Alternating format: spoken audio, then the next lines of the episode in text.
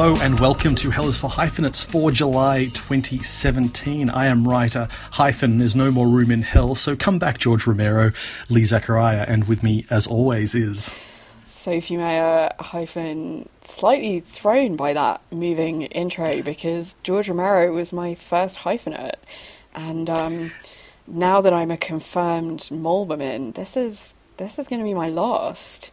Yeah, I'm uh, I'm taking myself off air. Um, I should add that I am not literally a mole woman, and I am not intending to make fun of anyone who has survived such a situation. It's just that I am locking myself in my apartment and never leaving again. Wow, that's uh, that that's I, I, won't I won't feign shock because obviously we talked about this before we started recording. But yes, this is your last episode, and yeah, I, I, did actually throw that Romero thing in deliberately. I was hoping you'd, you'd pick up on that. So uh, coming to an end, two years. Two, two years. years. is a pretty good run. Yeah, uh, that's I... approximately seven hundred films, I think. Yes, thank you, uh, Becky, for Fassbinder, which was at least 150 uh, of those films, and um, I've I've enjoyed more or less every minute, certainly of recording and getting to know so many fantastic critics and filmmakers. But I'm I'm breaking up with cinema. Actually, doing Hell is for Hyphenates was kind of my couples therapy. So I don't think I sort of told you that when we started, Lee, but I was like, Sarah and I were having a rocky patch, and I thought this would, could be a good way for us to, you know, work it out, spend some time together, see if we still saw anything in each other. And I kind of feel like cinema doesn't really want me anymore and um, I'm it's mutual. So me, pajamas, television. Like there's just so much television right now that is awesome and important. And when Jane Cam- Campion tells you that cinema is over, I mean, I I listen. So c- can we blame Jane Campion? Uh, sure, if you like. Uh, so so basically, you're saying. Uh this is this is your version of it's not you, it's me. Is like it's not the podcast, it's cinema in general. Exactly, it's totally not the podcast, and I love podcasting. And obviously, if Jane Campion were ever to be the guest, I would punch my way through whatever Hell is for Hyphenates co-host you had to come back and be on that one or just to listen in.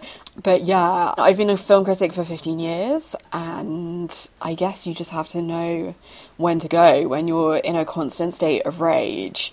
I don't think it's great for cinema. You know, there are films that people love and are really committed to that just reduce me to apoplexy and storming out, and I think that probably makes me a bad film critic at this point. However entertaining or not, I uh, I maybe when I give it the full Waldorf and Statler uh, on the podcast. There's so many great voices out there. Like we've seen such a renaissance in film criticism, with you know just the wave of podcasts of which you know Hell is for Hyphenates is obviously a pioneer. I'm excited to hear new voices that have the enthusiasm and energy that as a really old woman I just don't have anymore. I'm old. It's. Uh, I, I, was thinking about. You think about how old I am. So, so yeah, it was it, just going back two years. It was around the time that Paul was leaving. I was trying to decide whether to get someone new in or, or in the show completely, and and I thought, no, let's get a new voice in there and see if we can continue it. And I was just about to move to England, and so it was this weird process where I just sort of started reading all of these London film critics, and I made a short list. And the first person on that short list, the person whose work I enjoyed the most, said yes and agreed to be on the podcast. And so we started and then what talking. Happened? And well, they, then they I, dropped I out to, pretty quickly, huh? no, two years is a decent run.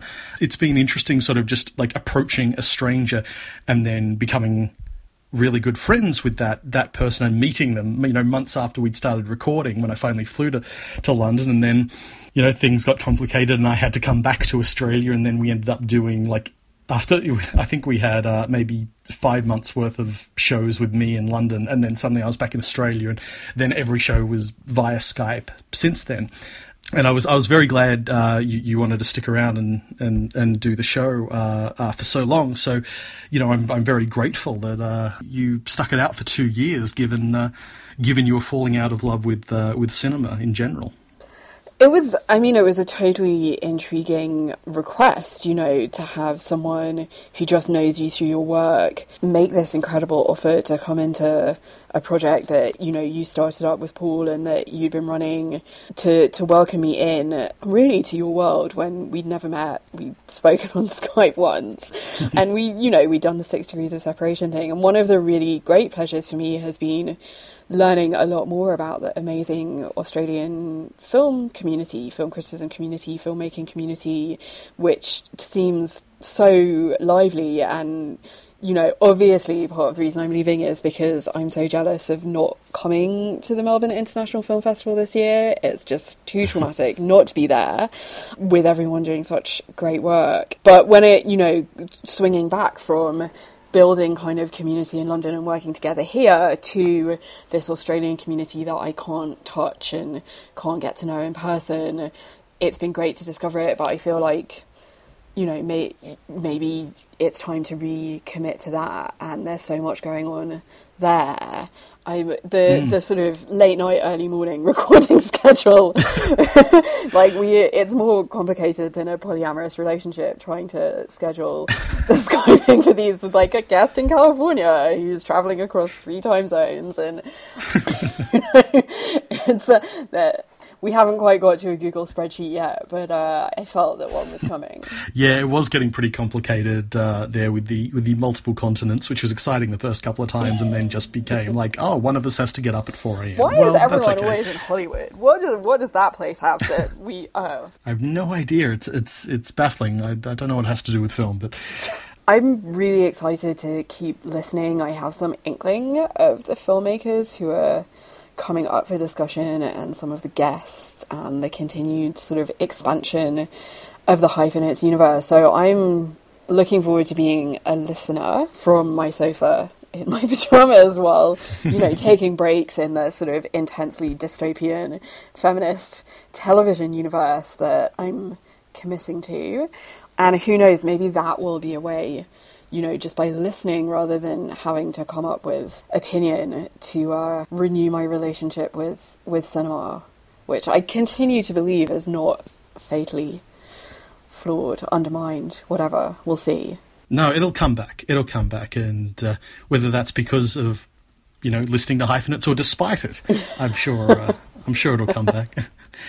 Well, yeah, it's been great having you on the show, and it's been even better getting to know you. And uh, thank you so much for the past two years and for, you know, taking a chance on the show and, and, and on me, and uh, and yeah, being part of the whole project. Well, thanks to the Hyphenates fam, especially you, Lee, for putting up with my insane rants. um, about everything, uh, quite frankly, which have you know happen on email. So the mild version can appear on the on the podcast. So and we'll be um, publishing all of those emails in the show. right. Me and Hillary Clinton are secret emails uh, in a book. Oh god, now the Russians are going to start hacking, looking for that stuff she says with her incredibly inflated ego. Uh, we'll do we'll do Tarkovsky again and and uh, and, uh, and sate them. We'll just appease them with some more, uh, uh or maybe some Soviet exile. Montage. Like you need to do, you know, a filmmaker who's stuck to the, you know, the Soviet code. I can't yeah. really think of one who was any good. Kalatov sort of got in trouble. To, ah no, cinema. Mm. Leave my brain. Anyway, you guys should talk about actual films. I can't believe I'm checking out before having the opportunity to discuss one of my super favourite films of all time that I totally did not walk out of in a fit of rage. Guess which one from the lineup of reviews? Yes, I have a feeling you listening back to this episode, you're going to hear me heap praise on a film that you walked out on. So I apologise in advance for that that's been the beauty of this relationship and of film criticism is you know friendship film taste have nothing to do with each other. And it's always great to hear someone else's take and, and respect it even when you're so furious there's steam coming out of your ears. You'll true, be able to see true. it from melbourne as i'm listening like it will be that much steam. No doubt. Well uh, hopefully you know i won't I won't get your blood pressure up too high, and uh, and you, you'll you know be able to enjoy the show. but yeah, do do do take it easy, please. You know, keep in touch. Uh, check back in. Come back on again. Sure. And, uh, yeah. Thanks for having me. Well, that just happened, so it's just me here. Except it's not, because I'm now joined by this month's guest, coming to us from Austin, Texas. I think I've got that right. Is film critic, author, and editor Britt Hayes. Britt, welcome. Hello, thank you for having me. It's my pleasure. Did I? I was right about Austin, wasn't I? Yes, that's well. Actually, technically, right now I'm in Houston, house and dog sitting for my mom, but usually I live in Austin. Ah, nice. So, uh, Christopher Nolan has a new film out, Dunkirk. Have Have you seen this? I have. Um, I saw it last week in 70 millimeter laser IMAX, the way the good cinema lord intended. Excellent. Yeah, that was that was actually how I saw it as well on the uh, Melbourne's IMAX screen. And uh, I don't really want to get into the whole. We should be able to watch films on Netflix. We have big enough screens; it should be accessible for everyone. I like the dem- democratization of it.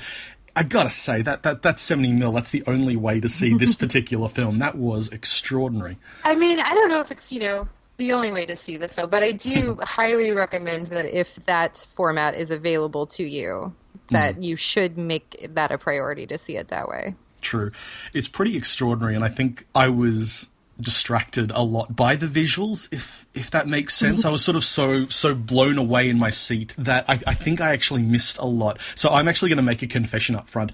I this very rarely happens. I almost feel like i can't talk about this film even though i'm going to because I don't know what happened. Uh, since I've seen the film, I've discovered that I missed a lot about what was happening with the chronology. Um, I didn't actually realize the film was cutting between three differently paced timelines, which feels like feels like a big thing to have not realized. Uh, and I'm kind of shocked that that sort of that that didn't register with me when I was watching it. And it was only thinking back that and talking to other people that I realized I the three storylines are moving at completely different paces. Yeah, I mean, I I knew that going in, so I was prepared for it. And the they have the title cards throughout. Well, at least in the first, you know, when they first introduced the three threads, it's like you know the mole whatever they called the other one, I don't know. like, but it's like, you know, this one takes place over the course of a week. This one takes place over the course of a day or an hour or whatever. Mm. I didn't find that too confusing. I know some people kind of struggled with it, especially because the editing there, and I think somewhere around the third act, if you want to call it that, we start to see Fionn Whitehead's character kind of almost like he's in two places at once because he's like, you know, they're on the boat and it capsizes and then he's got to go get to Mark Rylance's boat but then we flip back and he's already on Mark Rylance's boat. I don't know that that's particularly graceful editing, mm. so I get it. I'm also, I mean, I'm not completely head over heels for Dunkirk. I do find it visually beautiful. That's inarguable. Yeah. I uh, look, I'm, I'm I'm a bit the same. I've actually come to like it a lot more as I've been thinking about it. At the time, it kind of left me cold. It was one of those films I sort of really admired while I was watching it without really feeling any sort of emotion, which which I I don't always mind. Like I don't mind sort of the cold filmmaker style every now and then, but for some reason, like I, I think with this one, where you're meant to feel a lot. Uh, we pretty much just tick the two boxes of either cowardice or heroism, and there's not a lot in between. Uh, and I kind of feel like a really gut wrenching emotional story would have elevated it uh, so much more. I, I, do feel like it has something new to say. Like, I feel like sort of around the Saving Private Ryan, Band of Brothers era, we started seeing a lot, a lot of war stories that dealt with the sheer banality of evil in war. Like, I didn't exactly grow up on war movies, but those that I did see were all about celebrating courage in adversity recently, and I know this this this goes way back with films like Platoon and so on, but recently the we've really run with the idea of the mundane. It's not just the enemy bullet that will kill you, it's the million small things along the way. And I don't think it's necessarily about the nobility of retreat or rescue, even though those elements are in there. I think it's all, about those little small twists along the way where simply standing in the wrong place will get you killed. Uh, just the, the, the little little twists of fate will completely dictate what happens to you. And I kind of like that where you, you, you, once you reach that beach, you know, in the beginning, the soldier reaches that beach and think, you know, you get the sense of okay, they're going to be okay, but there are still a million things between them and home that could kill them. And I I like that. I, I like that aspect I mean, I don't like that aspect of it. I like that aspect of the film where it's sort of underlining that you know every every part of this is dangerous. Right. Um, I do. I I like the concept of watching especially um, you know the segment with the soldiers where they're just going from one it's like one thing after and it's like oh my god and so they get out of this now they're in this it's like you know they're jumping from one frying pan to another it's i think that that's really interesting and visually engaging but you know like you I, I just kind of felt at a remove from all of them. I never knew any of these characters. The closest you get to an emotional story really is mark rylance and Cillian murphy. I mean like they're giving really great performances. I don't know that it really sells the little tragedy that happens on the boat but i think that everything around it you know I, I get some sense of emotional value from both of them. But that's really it. I mean i mean all of these characters are just vessels for a story. They're not really they they almost feel like accessories to this technical spectacle. Mm. Yeah. Like they're not actually yeah, they're like cogs in the machine of Christopher Nolan and not really people. Uh, I, I, couldn't agree more. I think that maybe that's why I didn't realize there were three chronologies going on. So I didn't, I can't really tell the difference between all of these. Uh, you know, there's a bit of face blindness going on there. But oh my god, uh, that movie has a type. I wrote a whole jokey article about this last week, where it's just like, here's how to figure out if Harry, like who Harry Styles is in Dunkirk. It's like they're all the same. They're all like cheekbones with eyes. Like they're just very angular British men. Like you know, they're all cut from the same like very sharp cloth. Absolutely. Yeah. Well, speaking of uh, cheekbones with eyes, uh, The Beguiled, uh, Sofia Coppola's latest film. Uh, it, it's the remake of the Don Siegel uh, Clint Eastwood film, which I have not seen, about oh a southern. Uh, sorry, no, it's a northern soldier who is injured and and finds himself in a southern uh, boarding school for, for girls. Is that is that an accurate summary? I... Yes, it's uh, during the Civil War. It's a, a Union soldier, and they are fighting to free slaves. And he finds himself in a Confederate boarding school in the South, and the Confederates are the ones who want to keep their slaves. Yes. Um, but there are no slaves in the movie. not a, not a slave in sight. But uh, I mean, there she did. Um, Sofia Coppola did receive a bit of criticism for not including a slave character who was in the original book and who was in Don Siegel's film adaptation. She sort of removed that character and instead has a way of explaining that, you know, all the slaves had, or a lot of the slaves, at least at the time, had been sent home or sent away because things were so dire then. Mm. So I mean, like I'm I'm definitely in the camp where I don't feel as though the film suffers for that, and I know it's a complicated issue, and I don't think that we should be erasing any form of our history, no matter how, how unpleasant. But I also don't know that Sofia Coppola is the right person to tell a story about slavery.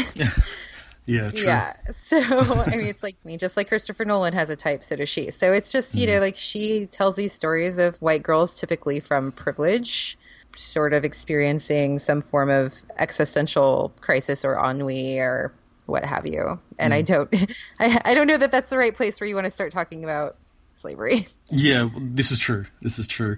But yeah, it is. Uh, yeah, you're right. She does tell these stories about white ennui, and uh, and for my sins, I, I, love them all. Like I even loved Somewhere, and I'm afraid to revisit it because I, I like holding, you know, in case it doesn't hold up, because I love Coppola's glacial pace what what she does she does so well. She pulls so much out of silence and still, stillness, and when you throw in all of these passionate and desperate characters into that sort of a film, I think it really pays off.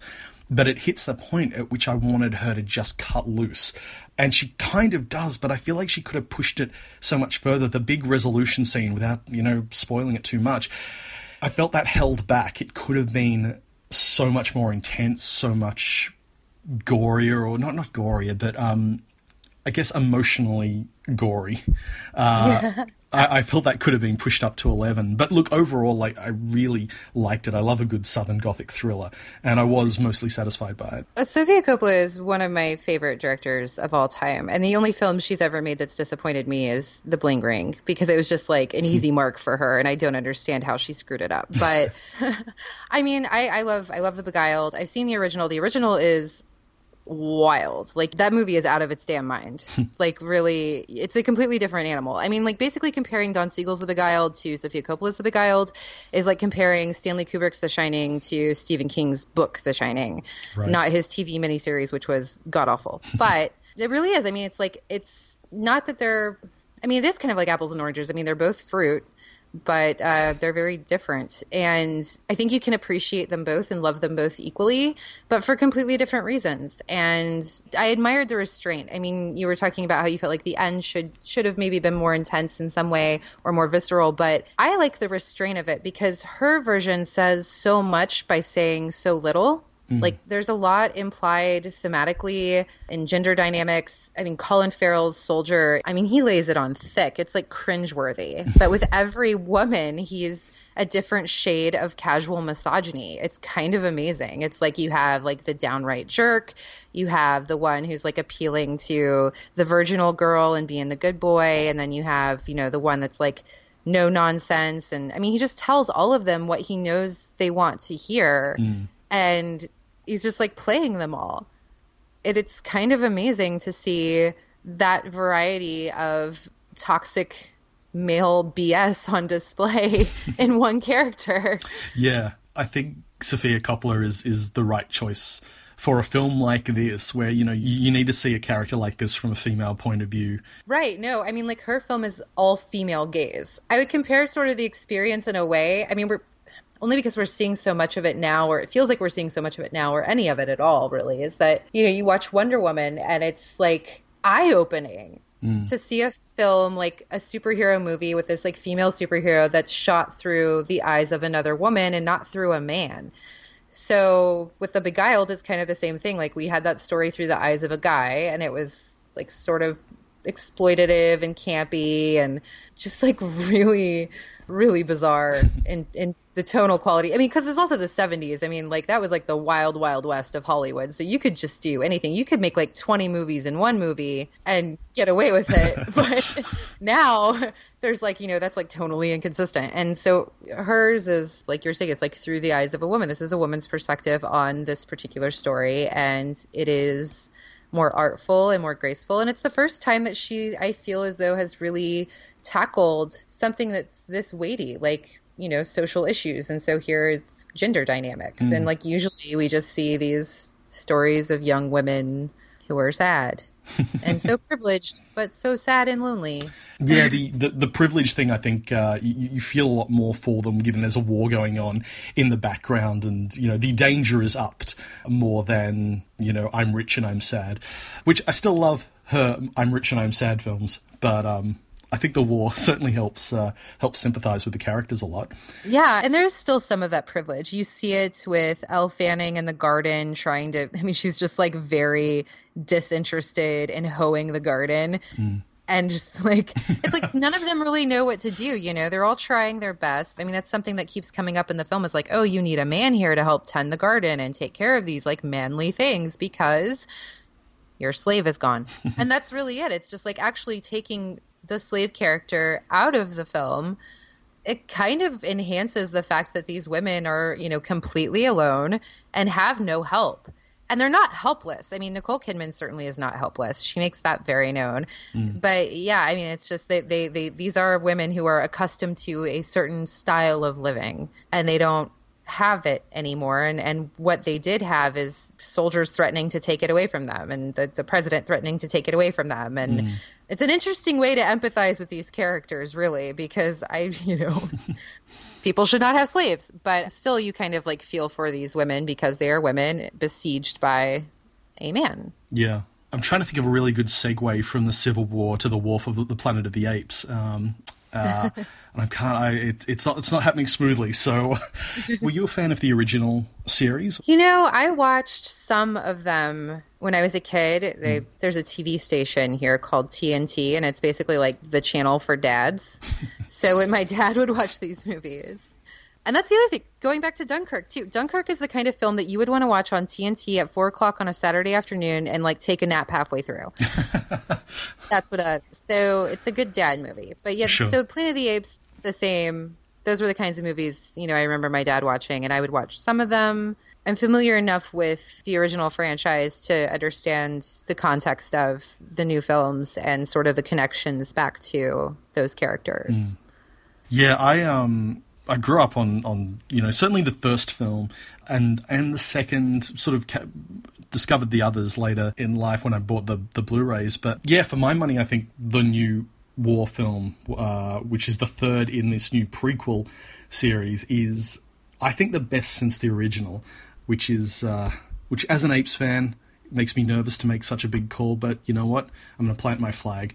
For the most part, I just can't believe they got away with making a film like this, and I think it's the only the only way you can get away with this is if you launch the franchise with like a James Franco led human story, and then the next film has a lot of apes, but still has you know humans we're following, and then you you get to really spread your wings with the third film and tell a story that is almost purely ape, and it's incredible because like they don't have a human star. You know, I mean they've got Woody Harrelson as as the villain, but they're not relying on the charisma of a human protagonist, and so they have to work even harder every single moment to maintain the audience's investment in these characters, and so the result is this the the film that in order to work has to be incredibly emotional and you know, I've always thought this is a series that is fundamentally about empathy. And and I think this is the most empathetic of, of the films, certainly the new films. Um, it's it's an incredibly tense, thrilling film. I oh God, I don't want to say I was on the edge of my seat. What's a, what's a better cliche? Anyway, but yeah, I think it all works. Like I love that they introduced uh, Nova, um, the little human girl. I, I love the comic relief of Bad Ape. I was worried it would be a little over the top, but I think it's a it's it's a quite a good counterbalance to the bleakness of, of the rest of the film. Oh yeah, one hundred percent. Like I was also a little concerned when Bad Ape first showed up because I had heard that like Steve Zahn was playing this like ape character and it was different from anything he'd done before, which seemed to imply to me that like maybe this was a little more serious Steve Zahn. And then this like ape shows up and is like borderline Jar Jar Binks, and I was like, oh my god. but I couldn't help but be charmed by him, and like I felt such empathy for him and his situation and what what breaks someone like that to make them sort of behave this way and given how ridiculously bleak that whole movie is. It was like I was looking forward to like every time we got to spend time with Bad Ape some more.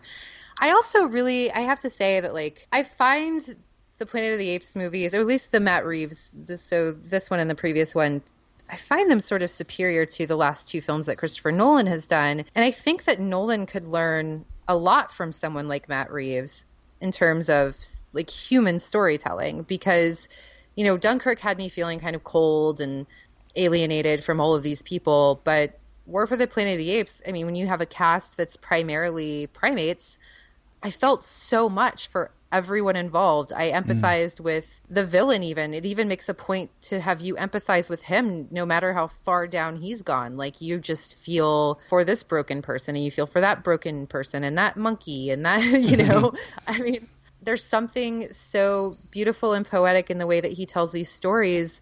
And another thing that I think really differentiates him from Nolan is that the lack of female characters, I mean, you have a couple of them in this, but the lack of female characters isn't a detriment and it's not offensive. It makes a thematic point.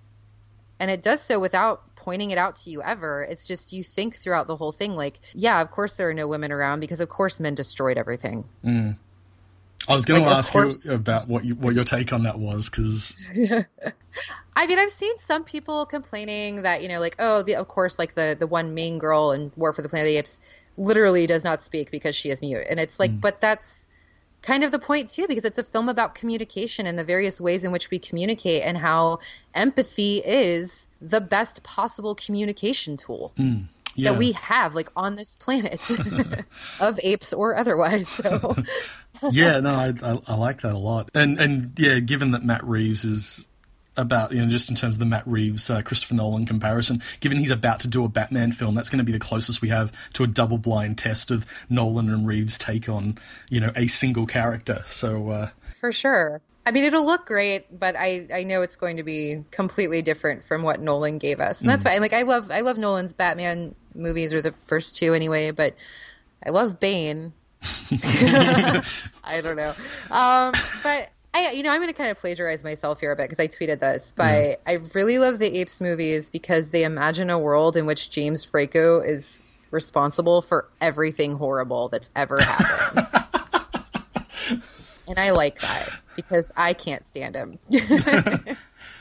So, what did you make of Spider Man Homecoming reboot uh, number three? Well, I guess the first one wasn't technically a reboot because they were just booting, but the third boot. yes, the it's the second reboot, and it's you know when they first announced it, I was like, oh god, I don't know if I can do this again, you guys. Like it's too soon. Like give us give us some more time. Like wait ten years, maybe. I don't know. Like. But I have to say, like, I really love that movie. It charmed the hell out of me. Like, the thing of it is, I think what really, really sells it not just having like Tony Stark show up and whatever, but it's that these are actually kids. These are real high school kids, or as close in age as you're going to get, or I don't know, maybe just kids look that young now. Hmm. I don't know. When maybe when my parents were watching me watch Dawson's Creek, they thought those kids looked like teenagers, but I always thought they looked like grown-ups. I don't know, but Yeah, same. but here it's like you know you have like real kids. They act like real kids. They act like kids. They talk like kids there's this like awkward quality to them. It's very endearing. Seeing Peter Parker completely nerd out about his own powers and act like a totally irresponsible kid about them. Mm-hmm. It's kind of great. It's I just I buy the whole thing. Yeah, when they started saying it's a John Hughes film during pre-production, I was like, okay, there's going to be you know lip service, one one scene referencing a John Hughes film, but it actually does. I, I think they actually did what they were setting out to do, which is making a film that John Hughes might have made. The push and pull of high school isn't just backgrounded; it's so essential to the entire plot. It's not a subplot; it's it's it's front and center, and I think that's what makes it work. the The casting choices are brilliant. You know, so much has been said about the fact that they've eschewed the the typical casting choices, which I think it helped that there had been two versions of Spider Man before because you do the first comic book adaptation, everyone expects you to be as faithful as possible. Three franchises in, you're expected to be as different as possible. And that I feel that might have freed them up to do something a lot more real and a, a lot more interesting that goes way beyond some sort of, you know, surface level box ticking. Yeah, it definitely doesn't feel beholden to its predecessors. You know, it's like the casting. Even it's a very diverse cast. You know, Zendaya is great. Mm. Like she's she's my favorite character in that movie, and I can't wait to see more of her because she's just delightful to Yeah. hang out with. Like she would probably be my best friend in high school. Like no question. But it's also like, you know, we don't have to go back and like watch him get bit by a spider. And like we all know that story. Like mm. we get it. Like we know what you do. And we know that your uncle Ben died. We've seen it enough. Like we don't need this like explained over and over again. And I like that because it, it finds ways to play lip service to those things without making a big deal out of them because it's like, you know, you know the story by now. Like let's just get into this. And it's about this kid not just juggling responsibilities, but discovering what responsibility actually is, which is what you're doing until you're at least like 26 years old. So I assume for like the next 10 years of Spider-Man movies, we're just going to be like watching him, you know, figure out how to pay bills and also not get killed. Yeah. hey, I'd watch that. Yeah, I, I and I love, I really love Michael Keaton in this. I think he's that's po- possibly the best Marvel villain to date. I found him so interesting. The scene, you know, that big confrontation scene between him and Peter is just perfect. I think that's one of the best Marvel scenes we, we've seen. It's just literally two people in a car, and I kind of like, you know, I again, I don't want to talk about the ending too much, but there is something that superhero films do which bothers the hell out of me. And this film didn't do it. They they make big speeches about the hero. I don't want to kill anyone. It's against my code. I can't kill anyone. And then there's always an excuse that allows them to do it. There's always, you know, oh god, I feel super bad about this. I had no choice. Oh, that thing came out that I couldn't have stopped, you know. And it, and it's almost like the film is sort of winking at us and going, "It's all right. We can kill people if they're bad. That's a satisfying resolution." And the fact that they didn't do this makes me so happy. It, it was actually there is a resolution rooted in his morality, and that that really pleased me. I was uh, I was very glad to see that. Yeah, uh, he's definitely. I mean, you just get the impression from spending some time with him that he's not the kind of hero that's going to kill anyone, and he doesn't actually want to hurt anyone. Even like he just wants to keep people safe, and that includes bad guys. Hmm. And like watching him fail at that over and over again, despite his best intentions, because he gets a little too cocky. like a teenager would do. That's really interesting to see. It's it's really emotional and and it's intense too because of his age. Again, like the scene in the car with Michael Keaton. And then there's another scene during the the climax where you know you like Peter Parker is in real danger and he may not be able to get out of a situation. And it is one of the most intense scenes I've ever seen in a superhero movie. And it's done so simply. Mm. But it's it's very effective because you you're actually worried about this kid. Like he's all by himself and he's kind of helpless and he's just he's scared. He's a scared kid. And I felt like I don't know what it is. Like I think Jon Watts is really good at that. Like Cop Car put kids in a really dangerous and intense situation and I think I was like clawing at my own face during that whole movie and realizing like how much it terrifies the crap out of me to see kids playing with guns. Yeah, yeah. And this is kind of that to a different degree. It's like this kid playing with his powers, which can be used as a weapon. Like, and he's irresponsible. So. Mm. All right, Britt, please tell me who have you picked for your filmmaker of the month? Anyone who knows me even casually will know that I picked Wes Anderson. Excellent. Uh, so why why why Wes? When did you uh, when did you fall in love with with his films? Which which one did it? It was The Royal Tenenbaums, which is still my favorite Wes Anderson film. Not just that, but like I mean, I'm obsessed with it. Like I have a phone case that's Margot and Richie. I have a Richie Tenenbaum tattoo that's like the artwork from the Criterion DVD. Like I have that I'm just I'm obsessed with it. And I I remember watching it for the first time. I was probably like 16 and I just fell in love with it. I thought I hadn't really seen anything like this before and high school is when I really got like serious about film, but I'd loved movies since I was a kid.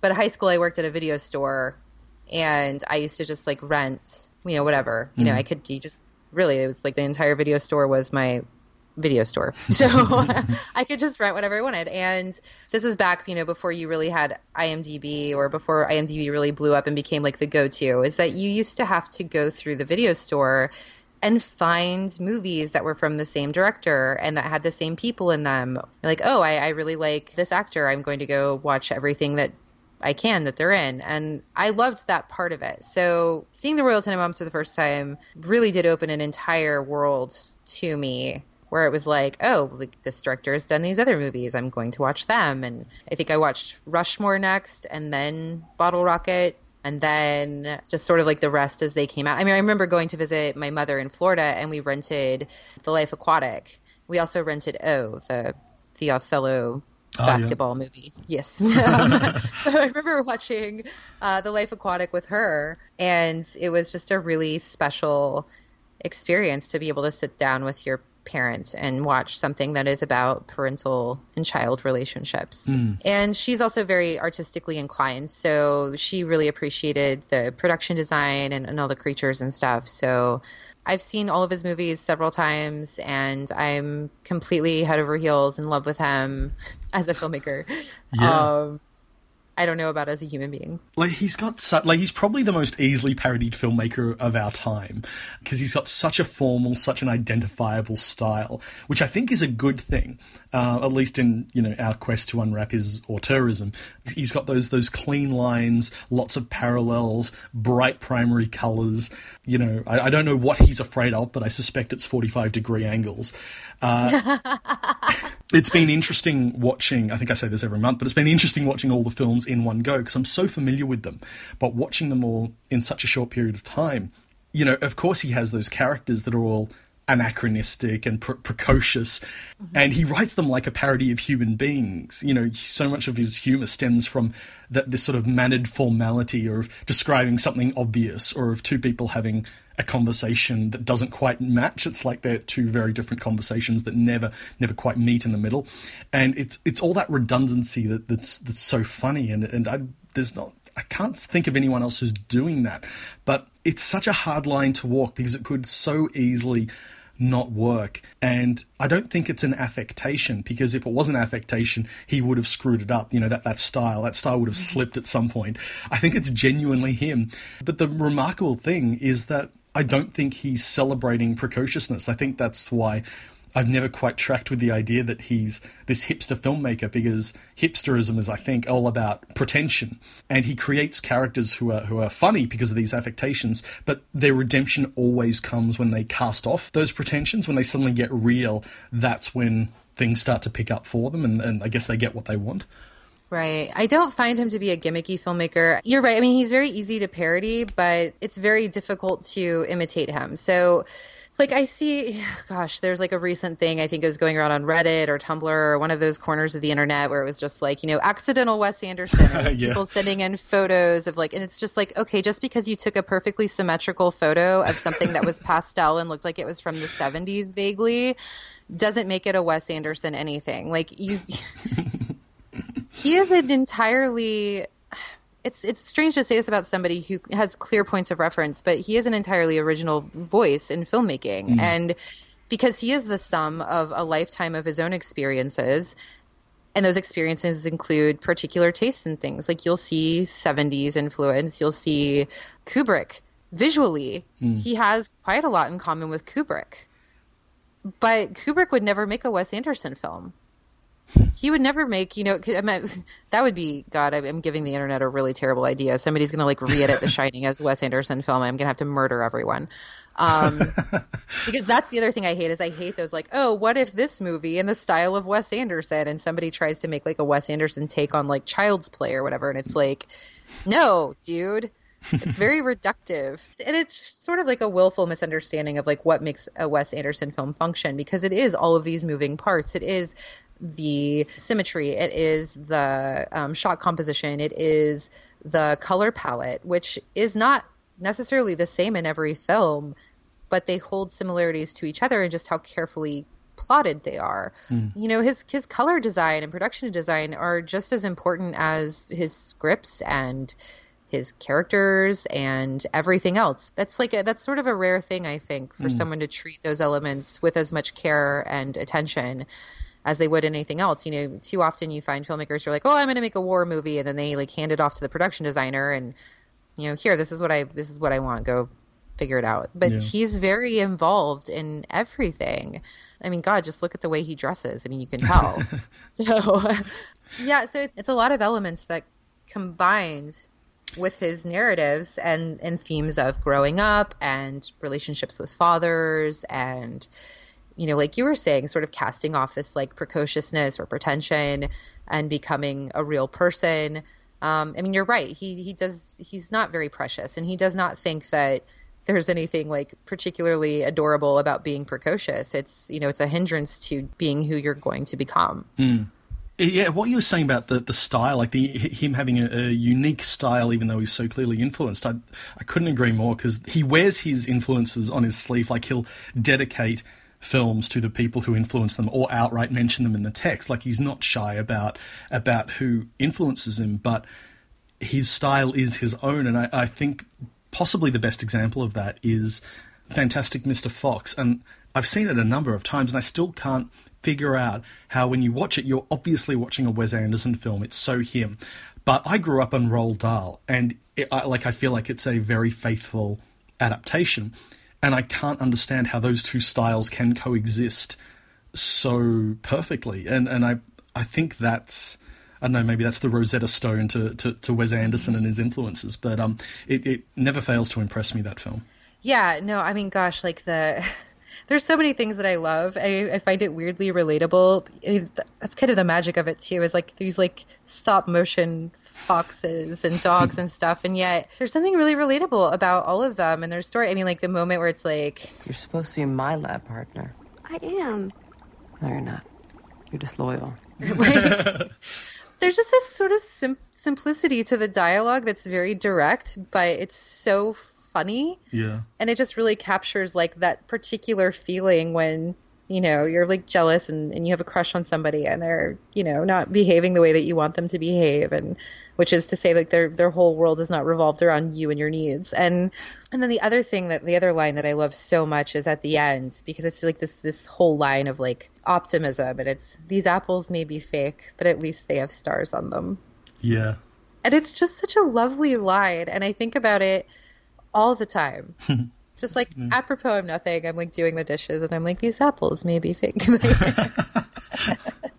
That's great. Well, he, he is so good at those lines, and you and that that feel again. They're two things at once. They feel sincere, but they also kind of feel like it's a parody of the inspirational speech that comes at the end of movies. But oh yeah. there's a sweetness to it. There's something very interesting about his his storytelling and the way you know. I think you can tell a lot about a filmmaker or a storyteller by how they choose to disrupt their characters and and the storyline. And I find that every film he's announced from Royal Tenenbaums onwards has an immediate. Well, that makes sense. Like before we've even heard the details, you know, when I heard the titles, The Life Aquatic, The Darjeeling Limited, The Grand Budapest Hotel, I, I immediately thought, oh well, that's the perfect Wes Anderson film. Film, uh, you know, something about the exoticism of travel coupled with containment. You're inside a hotel, you're inside a submarine, you're inside a train, and there's something very appealing about that. And I think, you know, for someone to have cultivated a style where you can hear a title and go, oh, well, that's perfectly them. But he disrupts them so early on. Like Max Fisher is expelled mm-hmm. from Rushmore halfway through. Royal Tenenbaum works as an elevator operator. Gustav is in jail by Act Two. The brothers are kicked off the Darjeeling Limited about halfway through the film. Like, he gives us these great setups and then disrupts them you know, before we've even hit the third act, uh, which I find really interesting. I don't know if that's a, a conscious thing or he just gets to a point where he's like, all right, we've had enough of this. Let's let's let's throw a spanner in the works. Oh, yeah, definitely. I mean, I also feel as though that's kind of life though, you know, and I think that's like people accuse him of being unrealistic or perhaps perhaps too twee, but I think that there is a lot of realism to what he's doing. It's just told in a sort of surreal manner. And I don't even know it's not even like wholly surreal. It's it's what, you know, you would call uncanny, which is another concept that just like un- endlessly fascinates me is like Freud's concept of the uncanny, which is that, you know, something looks familiar and real, but there's something off about it. Like hmm. it's not quite right. And it's like something that, you know, Refn has has dabbled in with like Only God Forgives is like very Freudian and there's a lot to do about like the uncanny and and it's it's also I think a word that some people don't really fully understand. Uh, so I, I highly recommend reading Freud's essay on the uncanny when you have a moment. It's very illuminating. But there is there's an uncanny quality to Wes Anderson's films. There's like these idiosyncrasies in the characters. You know, they all look and, and feel like people, but they don't necessarily act like a human being you might know. Mm. They don't talk like them really.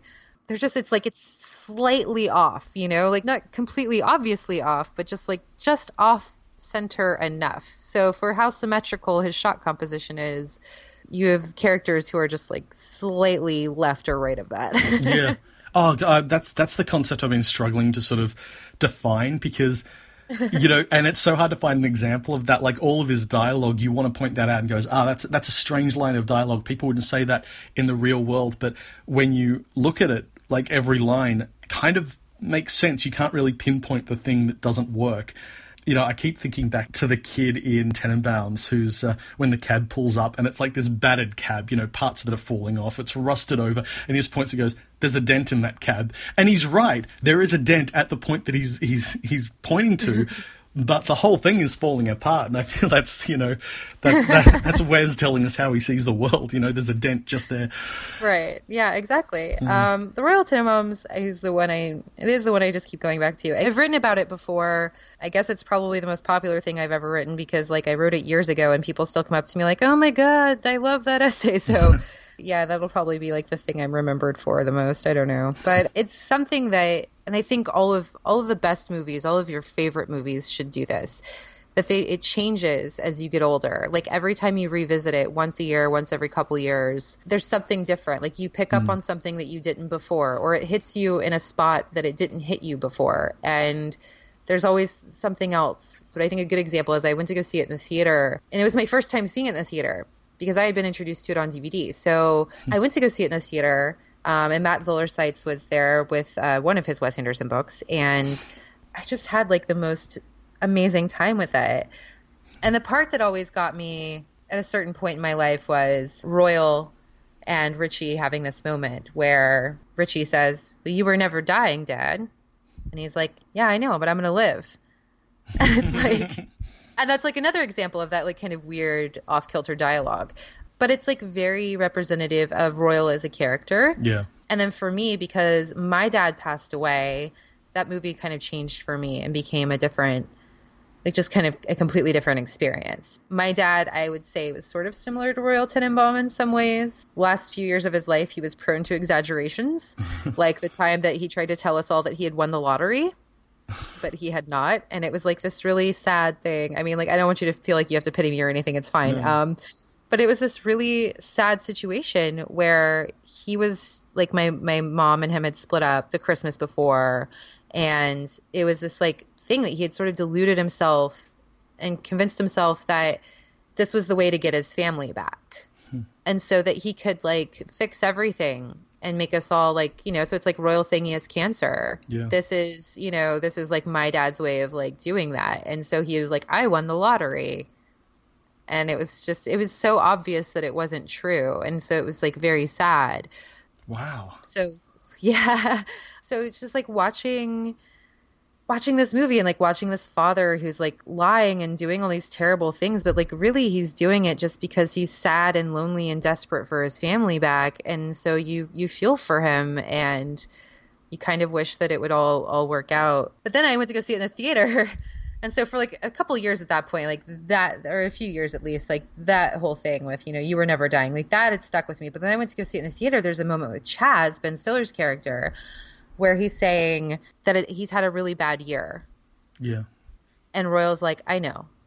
And it's just like for some reason, I don't know what it was, but in that moment, that that scene just like obliterated me and I just started sobbing. Mm. And it had never really hit me that way before. So it's just I, I always look forward to watching it again and and seeing, you know, what sticks out to me this time. Like which character am I relating to more at this point in my life and why? And yeah, it's just it's a very for me it's a very emotional movie and it really sort of defies i think a lot of the criticisms that people have of wes anderson being like you know twee and, and, and hipstery and it's just like no there there's like real emotional weight to these films if you allow yourself to empathize if you can sort of look past the aesthetic to these characters and and identify with them and what they're going through i think it's important yeah, it's it's not. I think if if Wes really was a twee filmmaker, there wouldn't be so much darkness in his films. Like it's it's actually quite almost concerning that nearly every single one of his films contains the death of innocence, whether that's an uh, innocence with a T, like dogs or kids. It's generally dogs or kids. dogs Um, yeah it's always a, always i love that he's now making a film that's all about dogs I'm so like terrified. just making up for it. And it's like yeah i mean because you know like the worst case scenario is that you go to see this movie and it just ends with the like massacre of this entire island of dogs like just mass dog genocide. But like i have a feeling that's not it. I mean it's just like this takes place in the world of dogs. I'm sure like at least one dog will die inevitably because it's life. Mm-hmm. But it does sort of feel like he's like apologizing for years of murdering dogs. Yeah, it's and that's a stop motion, isn't it?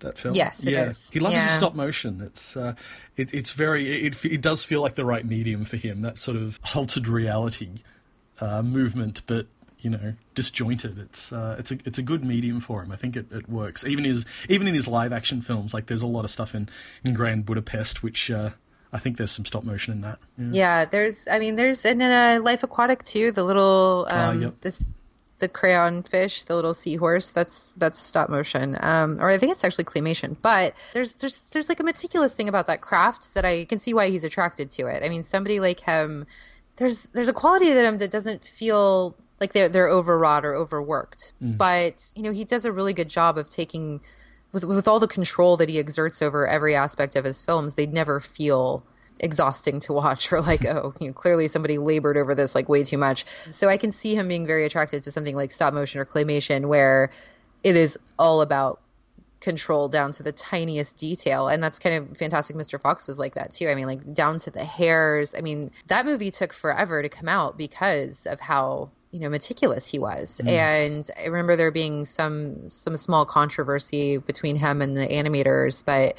I mean, ultimately, whatever happened paid off because it's a great film, and I was kind of surprised that this this one, The Isle of Dogs, didn't take too long because I was worried. I was like, oh, great, you know, he's gonna be working on this stop motion movie for like three or four years, and we're never gonna, you know, like, I'm getting old here, man. Um, but no, I mean, like he actually got it done in a reasonable amount of time. So, and he managed to even direct some commercials in the meantime, or some short films. So, yeah. What do you what, what do you make of his commercials? I I used to get rubbed up the wrong way by this particular type of art commodification, like when an artist is so, is selling a product so so clearly, and yet I really love his TV commercials. You know the the, the American Express one, the the Jacques Tati homage with Brad Pitt. it's it's I really love that he is just kind of given, given permission to let loose so long as he names the product at the end.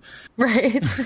I, I mean, I like it because it's, you know, I, I think it's important for filmmakers to make shorts and not sort of forget that skill set. I mean, I recently was interviewing Karyn Kusama about her segment in the the horror film, uh, the anthology film XX, which is like all female directors, and she was one of them. And we were talking about how difficult it is to direct something in that short of a period. Like you have to like really edit everything down and really have like a focused concept and I think a lot of people take short filmmaking for granted. I mean, it really is like you, I mean, when you're an aspiring filmmaker, it's you trying to sell yourself in this like very short period of time and show off as much of your skill as you can and convey as much to an audience as you can in like, you know, 10, 15 minutes. That's not easy. When you have a feature film and a budget, you know you have way more options and mm. possibilities and and there's so much more time to get done what you need to get done. So I, I really find it charming that wes anderson is still going off and doing short films or at least has found a way to make them in a way that makes sense to him. And if that's you know for prada or credit cards i don't care. Like fine. I mean, I'm still getting a new Wes Anderson film. I don't care. I'm I'm not going to go buy Prada because of it. I'm just going to watch this video, and they'll probably make a few bucks off of me doing so. Who cares? I got a new Wes Anderson.